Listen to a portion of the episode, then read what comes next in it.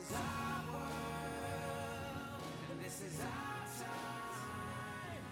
These are our plans. We're gonna let them shine. This is our place in the human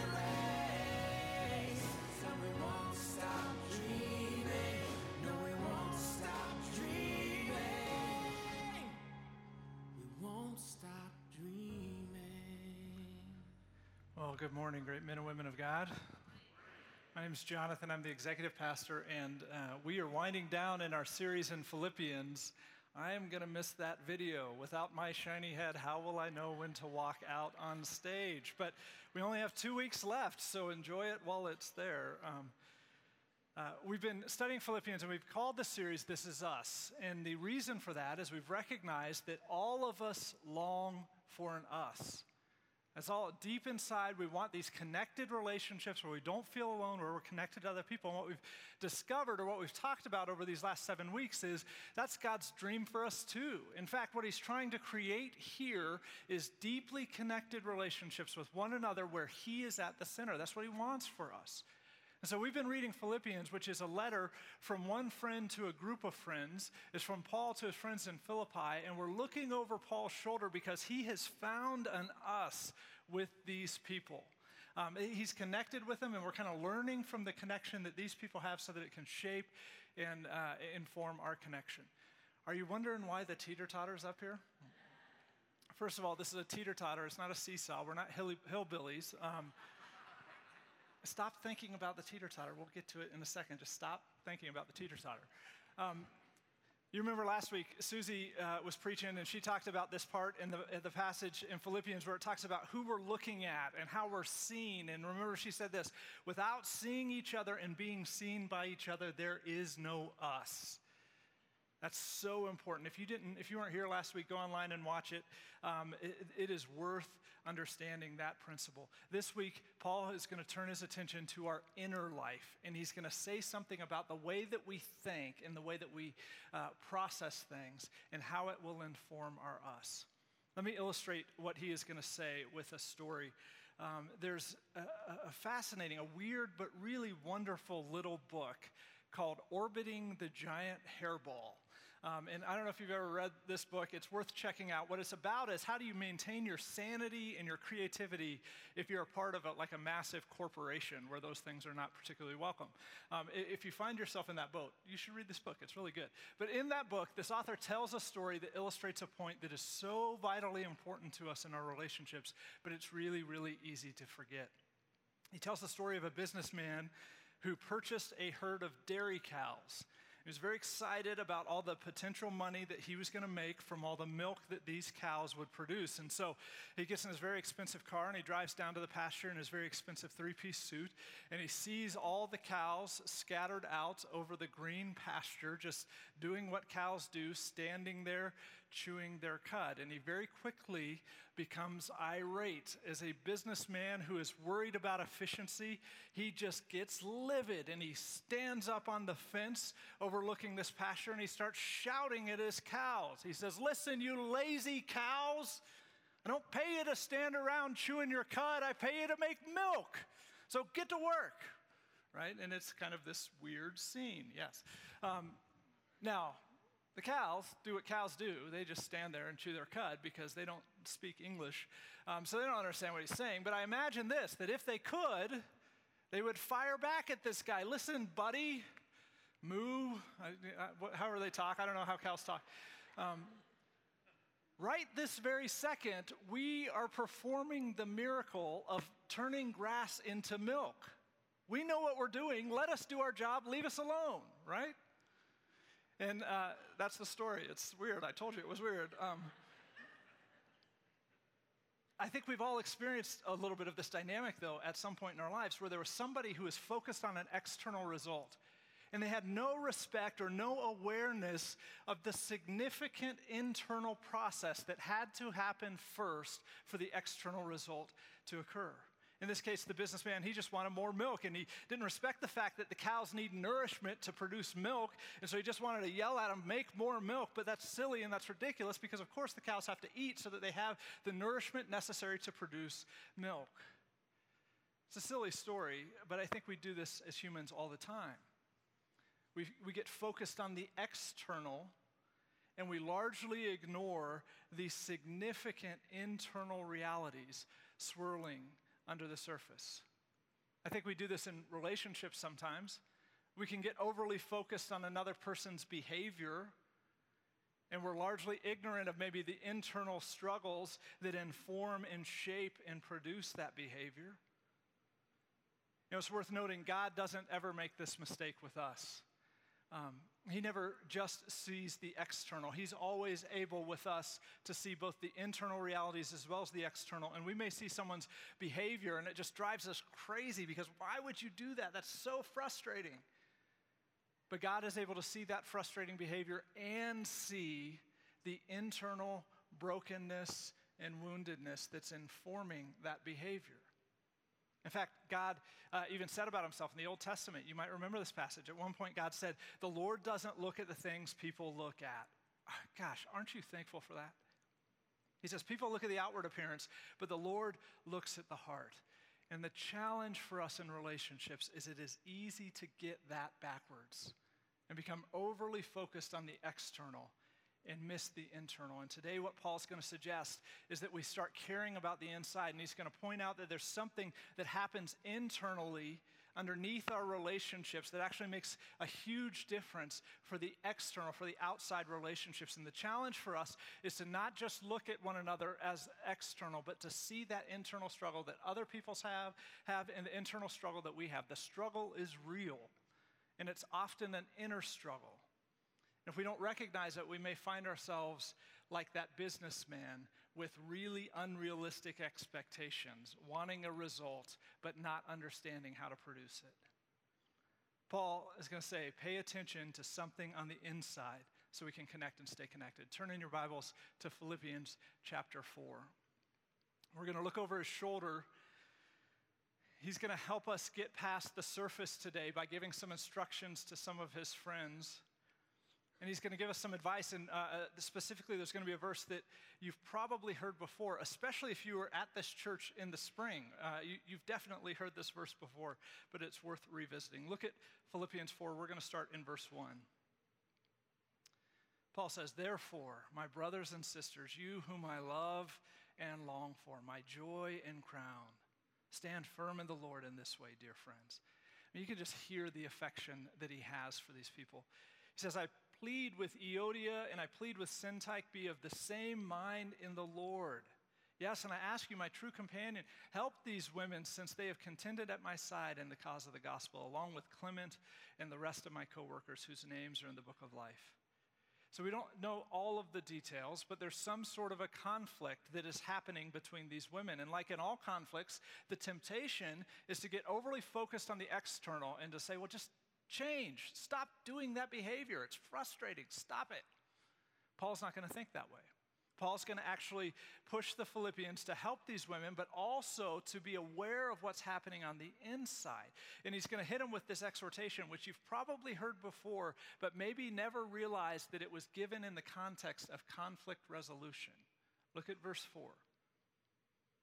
Rejoice in the Lord always. I'll say it again rejoice. Let your gentleness be evident to all. The Lord is near. Do not be anxious about anything, but in every situation, by prayer and petition, with thanksgiving, present your request to God. And the peace of God, which transcends all understanding, will guard your hearts and your minds in Christ Jesus.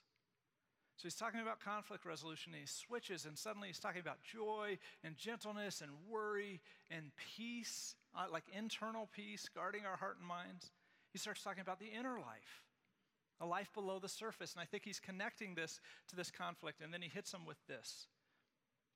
Finally, brothers and sisters, whatever is true, whatever is noble, whatever is right, whatever is pure, whatever is lovely, whatever is admirable, if anything is excellent or praiseworthy, think about such things. Whatever you've learned or received or heard from me or seen in me, put into practice, and the God of peace will be with you. Now, I, have heard that verse a lot. Um, we, you know, we did a seven-week series in the spring on that verse. We went through the 4-8 principle and talked a lot about how we think, and the gist of it was that our thinking shapes our life. I don't know that I've ever connected this verse to conflict resolution, but that's the context that Paul's talking about.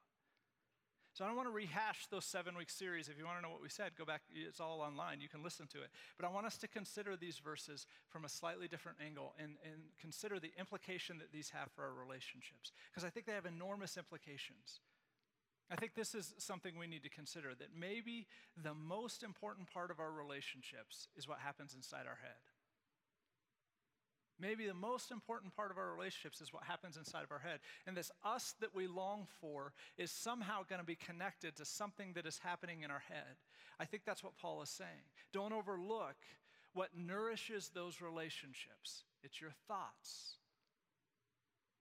Now, I, I think what Paul says here, it's, it's not just insightful. I actually think it is next level brilliant stuff. The Bible's brilliant, and particularly here, this is brilliant. And I think to really understand the brilliance of what Paul is saying, science can actually be a little bit helpful here, in particular neuroscience. And I want us to look at this from a slightly different angle, from the angle of neurology, which is something that Paul didn't have access to in his day, uh, but that just makes this all the more brilliant. Let me explain. There's a great book out there. Uh, I would encourage you to read it. It's just, if you're fascinated by this stuff like I am, it's worth reading. It's called How God Changes Our Brain. And it's written by a neuroscientist, uh, Andrew Newberg, and a business professor, Mark Waldman. Basically, these two guys, they set out to study how does religion affect our brains? Is it a positive effect or is it a negative effect? Um, and now, neither of these guys are Christians. They were just doing this purely as scientists, just curious what would be the impact of this. And they make some fascinating conclusions. For instance, right off the bat, they say this Recently, there's been a spate of anti religious books that argue that religious beliefs are personally and societally dangerous. But the research, as we will outline throughout this book, strongly suggests otherwise. It's interesting. They go on to say this if you take the most conservative assessment of hundreds of medical, neurological, psychological, sociological studies on religion, two conclusions are evident. So, first, involvement with religious and spiritual activities generally does no harm unless, and this is a huge caveat throughout the whole book, unless you focus on an authoritarian God who fills you with anger and fear. That's fascinating. You have a second conclusion that spiritual activities permanently strengthen neural functioning in specific parts of the brain that are involved in lowering anxiety and depression, enhancing social awareness and empathy, and improving cognitive and intellectual functioning.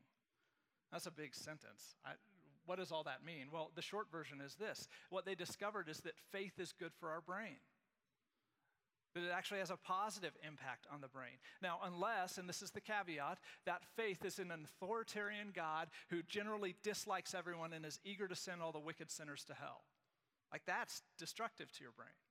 But lucky for us, that God doesn't exist. What the Bible tells us is that God so loved the world that he gave, that God desires that no one would perish, that God would rather give up his own life than live without you in his life. And because of that, that, that faith in that God is actually surprisingly healthy for our brain and does some amazing things. They came to this conclusion not by studying the Bible or anything that we would do, but they actually uh, would do neuroscans on people before, during, and after they did spiritual and religious activities. Um, here's what they looked at this is your brain. Uh, it's not your brain. I mean, it could, it might be your brain, but this is a brain. Um, as you know, our brains are, uh, it's like one thing, but there's different parts to the brain, and different parts function and do different things at different times. Now, that's important because when we're doing something spiritual or religious, it's activating these different areas in our brain.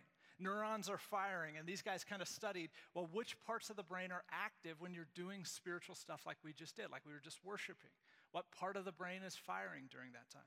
Now, there's three structures that are really relevant. Bear with me while I explain what little I know of neurology here. There's three structures in the brain that are relevant. The first is this it's the limbic system, it's kind of in the middle of your head.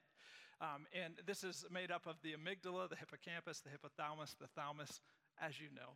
Um, this part of your brain controls a lot of emotions, especially really powerful emotions like fear and anger. This is fight or flight. That's where this part is, uh, what this part controls. Um, this is the oldest part of our brain. This is the part of the brain that we have in common with most animals. Most animals have a limbic system like we do. They call it the reptile brain because even reptiles have this part uh, in their brain. Um, What's fascinating about the limbic brain is it's designed to be incredibly fast and incredibly efficient. And the way that it works um, is like if a bear, like a ferocious bear, came charging through those doors, we wouldn't even have to consciously think, I should get up out of my chair. That's a bear who could kill me, and I should run, right? There's no thought involved. Our bodies would be moving literally before we even thought about it, and that's thanks to the, thanks to the limbic system. That's the center kind of part of our brain. It controls a lot of that stuff. We all feel fear in the same way, we feel anger in the same way, and we react to those emotions almost instantly thanks to this incredibly efficient part of our brain. It's a good thing we have that because it helps us not die all the time. Um, limbic system. There, here, there's a second part of the brain, though, that's relevant, and it's the frontal lobe. That's this part kind of up in the top of your head there. Um, this part of your brain, it governs things like language and logic and creativity and compassion. This is the part of your brain that is the most uniquely human and makes us the most different from all the other animals on the planet. The, the frontal lobe, it does incredible, amazing stuff, but what's unique about the frontal lobe, or what sets it apart from the limbic system, is it's much more slow, it's much more nuanced than the limbic brain. So the li- limbic brain is fast. We all feel fear and anger in generally the same way. The frontal lobe is very slow and it takes some time. So things like compassion or love, it takes a while to develop those qualities. And when we would describe those qualities to one another, we would describe them in all different ways, whereas fear we would all generally describe in the same way. This is the most nuanced and subjective part of our brain. Now, there's one other part that's really relevant, and it's this uh, part that's highlighted right about there. Um, I don't know that if that's in the middle, right, or left. Uh, the limit of my neurology uh, is what we're up against here. But that's an area that connects kind of the frontal lobe to the limbic system, and it's called the anterior cingulate. I've never heard of this until I read these guys' book, but I found it fascinating. That part of our brain controls stuff like social awareness, intuition, empathy. And what they found was this is that when you're doing a spiritual activity, like you're praying or you're worshiping or doing something like that, that it's actually this part of the brain that is most active and that is most strengthened by that activity. Now, that's relevant because it serves as kind of a fulcrum between the frontal lobe and, the limbic system. In other words, it, it kind of connects the two and it makes, uh, there's kind of a balance between the two. And that is where our teeter totter comes in. If you have not understood anything that I've said up until now, that's okay. I didn't get it the first time either. Let me break it down to you like this you have a teeter totter in your head. Um, it's a metaphor. You have a teeter totter in your head. And it's between the limbic system, which would be on one side of the teeter totter, and the frontal lobe, which would be on the other side of the teeter totter. And there's this fulcrum in the middle, which is called the anterior cingulate, and it kind of governs the activity between these. Now, there's a reciprocal relationship because of the anterior cingulate between the limbic system and the frontal lobe. And so when the limbic system is really active, the frontal lobe quiets down. And when the frontal lobe is really active, the limbic system quiets down. That's relevant. You may, maybe have experienced this. Like if you're really angry at someone, uh, you actually, your ability to have logic, reasoning, and even talk decreases. We're all stupid when we're angry. This is why. Because the limbic system is firing in the frontal lobe that controls all of these things that make us very human and able to have compassion and empathy and all that sort of stuff. It's kind of quiet. But the reverse is true. If you're viewing someone and seeing below the surface and viewing them with empathy, seeing the brokenness that's in all of us, then you're less able to feel afraid in that moment. Because the limbic system is very quiet, because your frontal lobe is very engaged. And all of that back and forth is thanks to this piece of our brain called the anterior cingulate. Um, here's what I'd like us to consider what Paul says is not just a spiritual truth, but it's a medical truth.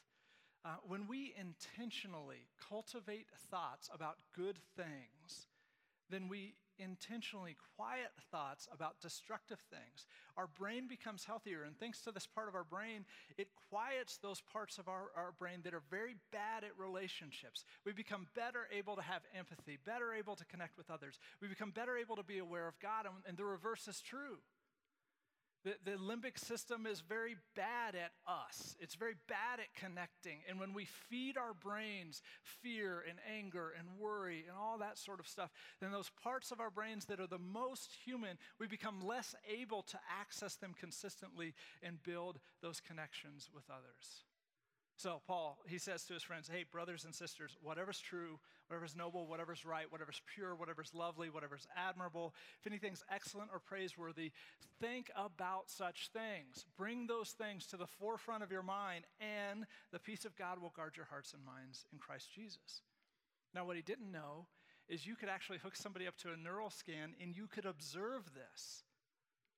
Uh, these scientists did that. They studied these monks who were engaging in meditation and they described this moment where they feel like this peaceful union with God. And they discovered that the same part of their frontal lobe was active every single time in all of them. And you know what was very quiet? The limbic brain. The teeter totter was tipped, or maybe it was the other way. I don't know. I'm losing the metaphor, but you get the idea. That when we cultivate those thoughts about the right thing, it actually does something in our brain. Paul says, think about these excellent things. 2,000 years later, Andrew Newberg would add maybe this to Paul's words. He said this fascinating statement However, if you obsess on your doubts and worries, your emotional limbic system will slow down those parts of the frontal lobe that generate logic, empathy, and pleasure. Simple seesaw effect. Love goes up, fear goes down. Anger goes up, compassion goes down. If you focus on a benevolent God, the authoritarian God recedes. I find this stuff fascinating. Um, maybe you don't. Let's think about our cows for a second. Think about our cows. On the surface, they're doing nothing. Under the surface, they are performing the miracle of transforming grass to milk. Think about your relationships. However, they look on the surface, that us that you long for, that us that God created you for, in the same way that eating and digesting grass produces milk, the thoughts that you fill your mind with are going to produce a quality of relationships. They're going to produce your us. What you think about doesn't just affect you, it affects us. And the people who find an us, who, who find these deeply connected, loving relationships, they're able to consistently tip that teeter totter back again and again away from fear, away from anger, away from those things that sabotage human relationships. I think we need to consider what Paul says uh, is that when we cultivate the best parts of our brain, our capacity for love grows. That's not just a spiritual truth, it's a medical truth. So Paul says, think about certain things. Cultivate these parts of your brain. He doesn't know any of this stuff. I don't, you know, I don't even think they had teeter totters back then, um, much less neuroscience. Um, but the Bible has always been a little bit ahead of its time. And what's fascinating is the Bible is always encouraging us hey, there's this way of life that if you cultivate it, you will begin to be transformed. You will begin to change. There are patterns of life and patterns of behavior. And so, as believers, as a church, we do things like worship and pray, and we study scripture, and we meditate, and we give financially, and we do Sabbath rest, and we serve, and we forgive one another. And we do all these things that we call spiritual disciplines or just spiritual activities. And the Bible says that those things will transform us in certain ways. What's absolutely fascinating to me is that neuroscience would confirm some of the same things, not using the Bible, but just by using brain scans. They began to discover that some of those same activities begin to do something in our brains that make us better able to be who God created us to be. In fact, these guys identified eight activities that rewire our brain for compassion and empathy. And in their words, they said it transforms your inner reality. And I, their list is so incredibly affirming about what we believe about journeying with God. I, l- let me just give you the top four real quick, in order, in reverse order. Number four, they said the fourth most helpful thing that we can do to cultivate a healthy brain is meditate. Now, they just define that as fixed, intentional, focused thinking. And they said this even 10 to 15 minutes of meditation appears to have significant, significantly positive effects on cognition, relaxation, psychological health, and it's even been shown to reduce smoking and binge drinking behavior. Not bad, right? And they're very careful to qualify. You have to meditate on the right things. This is where Paul's brilliance is revealed. That Paul says, if anything is excellent or praiseworthy. And so when we fix our minds on the love of God, or when we uh, bring to mind key scriptures, or we fix our minds on forgiving someone, or even if we just, uh, for 10 minutes a day, we just hold the reality of the thought in our mind that in Christ I am accepted. and just focus on that for 10 minutes, that changes our brain and we become neurologically healthier and better able to tip that teeter totter back again and again. That was the fourth one. The third one they said was aerobic exercise, not like aerobics, but they said vigorous exercise. It strengthens every part of the brain. In general, the more intense, the better. It can even be viewed as a form of meditation because it involves sustained concentration and regulation of body movements and breathing. It's like that one verse in the Bible that says we should all do CrossFit. It's, it's in there. Don't question me, I'm a pastor. Um, I, you know, we, we've thought about this. We've even talked about this as staff. You know, I don't know, what do we do? Like 10 burpees between every song or what, you know, how do you build this into a worship service? I, I don't know that there is a way, but we understand this that there's some connection between how we think and between our spiritual life and our physical body. And there's something there that God created those things somehow to work together and to explore the connections between those sorts of things. And they're saying, yeah, that, that has an impact on your brain. Number two, they said, dialogue with others. And I was so encouraged. This is a huge part of what church has always been about. Whether it's a Sunday school class or a small group or a worship service, this has always been part of the rhythms of God's people. It's what we do. We get together, we interact, and we talk over important things, over significant things. And it turns out that's the second most helpful thing that we can do from a neurological perspective. They said this dialogue, it requires social interaction, and the more social ties we have, the less our cognitive abilities will decline. In fact, any form of social isolation, loneliness, will damage important mechanisms in the brain, leading to aggression, depression, and various neuropsychiatric disorders. You know, what they're saying there, it's, it's worth just pausing and noting. Some people are not jerks, they're just really lonely, right? They're just really lonely. And consistently, their limbic system is driving the car. And so they live with fear and anger and frustration. And because of their loneliness, their, their lack of connection, they just they don't treat people very well. And it's worth recognizing that that's what's going on inside. But when we pursue this dialogue with others, real dialogue, it makes our brain healthier. We're more able to be who God created us to be. The last one, and I, I was most fascinated by this non Christian people, not necessarily people of faith, uh, but they studied this for years and they decided do you want to know what the healthiest thing that you can do for your brain is from a neurological perspective? This is their word. They just said faith. And they defined it as uh, it's the ability to trust our beliefs even when we have no proof that such beliefs are accurate or true. It's fascinating. It's a pretty good definition. That what they're saying is when we make a conscious choice to believe that we are forgiven even when we don't feel like it, to believe that God is good even when something bad happens to us, to believe that He loves us even when we're struggling with an issue. That that's one of the healthiest things that we can do for our brain and for our life. Paul, he's writing to his friends in Philippi and he says, Guys, listen, there's some conflict. I want you to pay attention to what's happening on the inside. And when you're anxious, I want you to respond in prayer with faith. I want you to list things you're thankful for. I want you to think about excellent or praiseworthy things. He knew nothing about this teeter totter inside of our heads, he knew nothing about neuroscience. And uh, that just makes the brilliance of Paul all the more astounding. He's giving them some of the best practices that they could do to cultivate health. What does that all mean for us? Well, I, I think it's this simple if you want to find an us, if you want to find deeply connected relationships, then we have to recognize that there are certain practices and rhythms of life that we have to cultivate. There are certain things that we just have to build into our normal life. They have to be a part of our life in order to have these relationships we all long for. And maybe some of those things, maybe there's something on the list that they had. Maybe uh, you want to give some meditation a try. Maybe you want to pick up vigorous exercise. I think for all of us, we need to recognize those top two things we have to build into our life that, that dialogue with other people about important things, things that matter, and that choice to believe God even when there's evidence to the contrary in our life or evidence to the contrary in our heart that those things make us healthier, they make us better able to connect, and they actually do something inside of our brain that's uh, the best possible thing.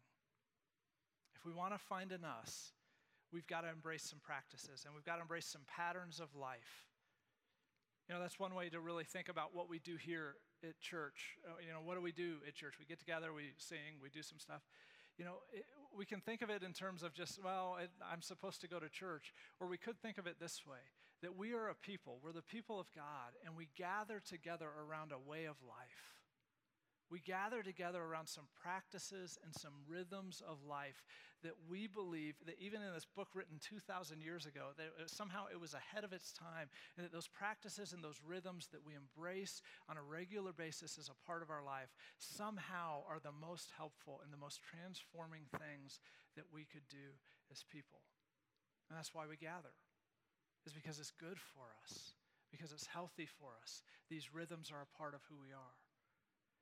That brings us to the table. Um, I want to introduce you to someone this morning uh, that's recently been a part of our community. And I think as a leader, he's someone who can help us think about those rhythms and those practices that we do um, as a community. And he's going to help us shape that over these next few months. Would you guys welcome up Roland Smith? Roland, come on up here.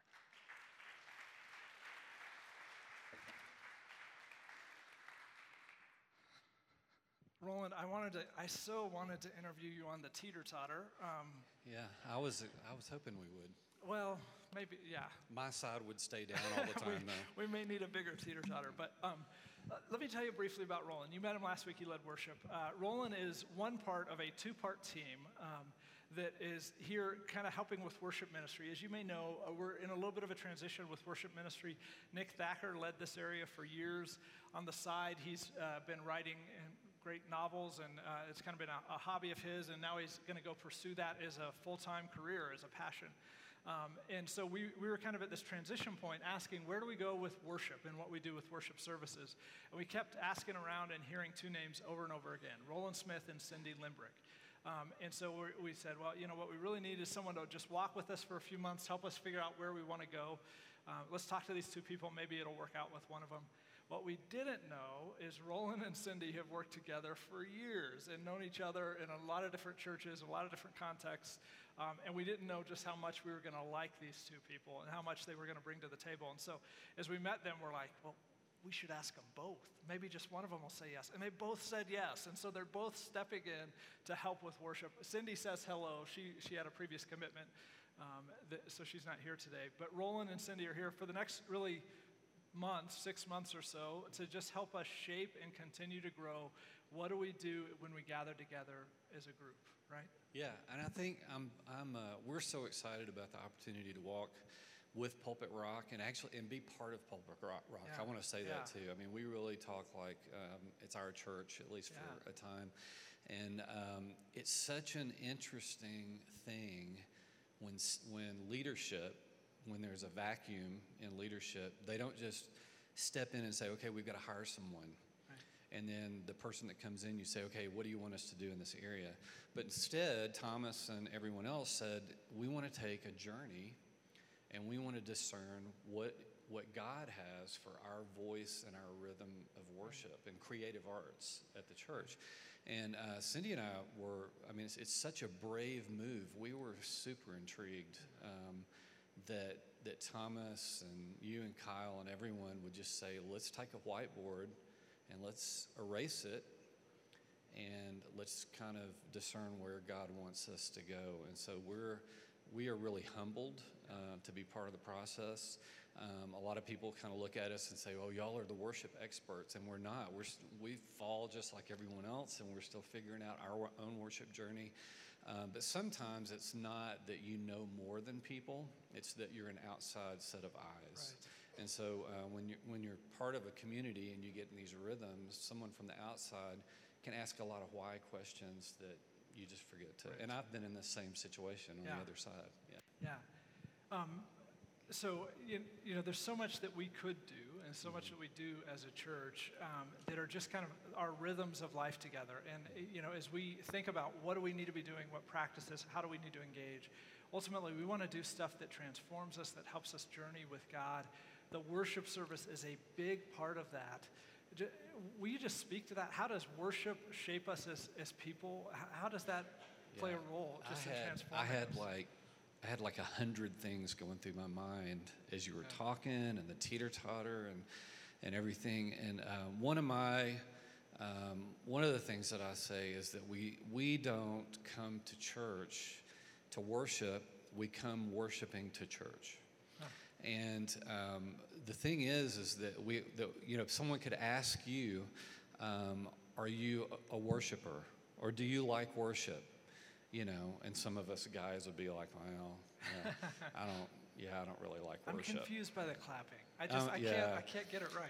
Here's the truth: is is that we're all worshipers.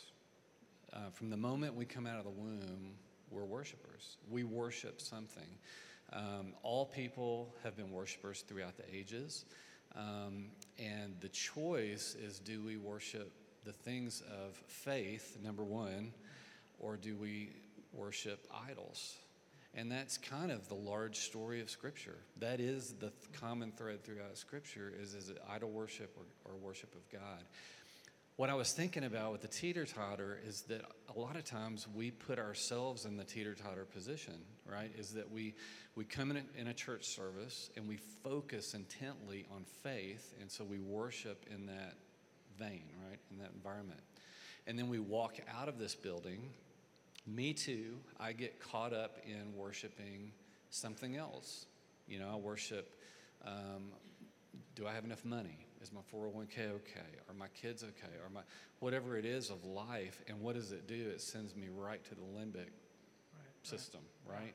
And so we are going to worship no matter what. The question is are, are we going to let the teeter totter fight itself, Yeah. kind of like you were saying? Or when we walk out of this building, do we, do we attempt to see God in everything or turn to Him uh, when life is forcing us you know, or asking us to worship something else? You see what I mean? Yeah, I do. Um, well, let me ask you this: Uh, You've been around worship a, a lot, you know, obviously uh, vocationally as well as just as, a, as as someone who's at a church. What advice you have in, in just that challenge that is universal for all of us, and just kind of taking this worshiping as we go with us, so that it's actually it's out there when we're worried about the, the bills, we're worried about the kids, we're worried about all that sort of stuff.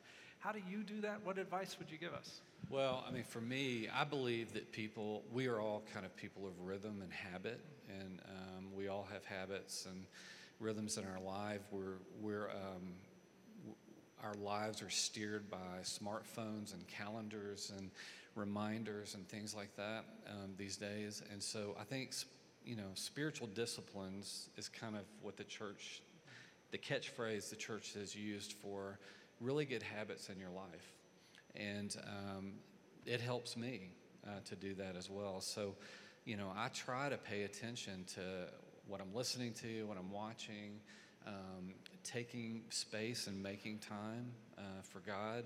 And I don't just get out of the bed and hit the ground running, but I try to take some time in the morning. And whether you want to call it a quiet time or whatever you want to call it, sometimes it's just sitting on the porch with a cup of coffee, just listening. And I, I started this morning that way. I didn't crack a Bible. I didn't get real spiritual. I just sat there with my golden retriever and, and listened. Yeah. And um, so I think having built in things in the rhythm of our life that take us away from the idols and allow us to focus our hearts and minds on God is, is super important. Yeah. Keeps the teeter totter in the right position, right? Yeah, and what, what was fascinating to me in the book is the way they talked about there's a lingering effect that when we do that sort of stuff in a mm-hmm. day, even just 10 minutes, it stays with us from a neurological standpoint. And, and the opposite. Yeah, yeah, I mean, the other day, I mean, you know, I had it out with another driver. yeah. You know, they had it out with me, and That I res- so unspiritual. and I responded. I know it is unspiritual, relate. but you know what it did? I'm. It messed up my day. Yeah. The whole day, I just Yeah. felt like I want to go find that guy and like give him a hug. You know. Right. And so, as people of God with the Holy Spirit in us, when we get caught in those limbic situations of fear or whatever it is in response, it really does take control of our lives. So I think for me, it's like, how do I, how do I stay away from that? Right, You know? right. Well, and I think that's a challenge we all face. We got figuring out those things, those rhythms, those practices that are part of cultivating this healthy spirituality. Um, there are there are missed days and there are good days, and mm-hmm. I think uh, understanding that is a big part of just the journey with God. would you pray over us in that, specifically in that area, just that each of us, as we're on this journey with God, would find those things that have to be a part of our life on a regular basis, those rhythms and those practices? Yeah, I'd love to. Um, and could I get, could, could we stand up? Yeah. We're going to worship anyway. Worship band's going to come up. And in liturgical settings, uh, which I'm not, I didn't really grow up in a liturgical setting, but it's really cool, is um, people are invited to hold their hands out and receive. And, um, and so I just want to invite you to do that because I'm going to pray for all of us, for me too. And let's just kind of receive what, the God, what God and the Holy Spirit has for us. Uh, Father, we love you and we stand before you as um, um, your people, your community, um, gathered before you to find rhythm and transformation in our life. Uh, Lord, we are oftentimes uh, taken over by the world and by fear and by concerns, and um, it overshadows what we want to do in our heart, which is to praise you and to live uh, for your glory. And so I pray that you would give us strength, uh, that you would give us um, um, the resolve uh, to worship you and not resolve, not to worship the idols of life. Uh, may we walk with you and may we glorify you and praise you in everything that we do, not just in this room, but in all parts of our life. And, and we praise you in the name of our Savior, Jesus Christ. And everyone said, Amen. Amen.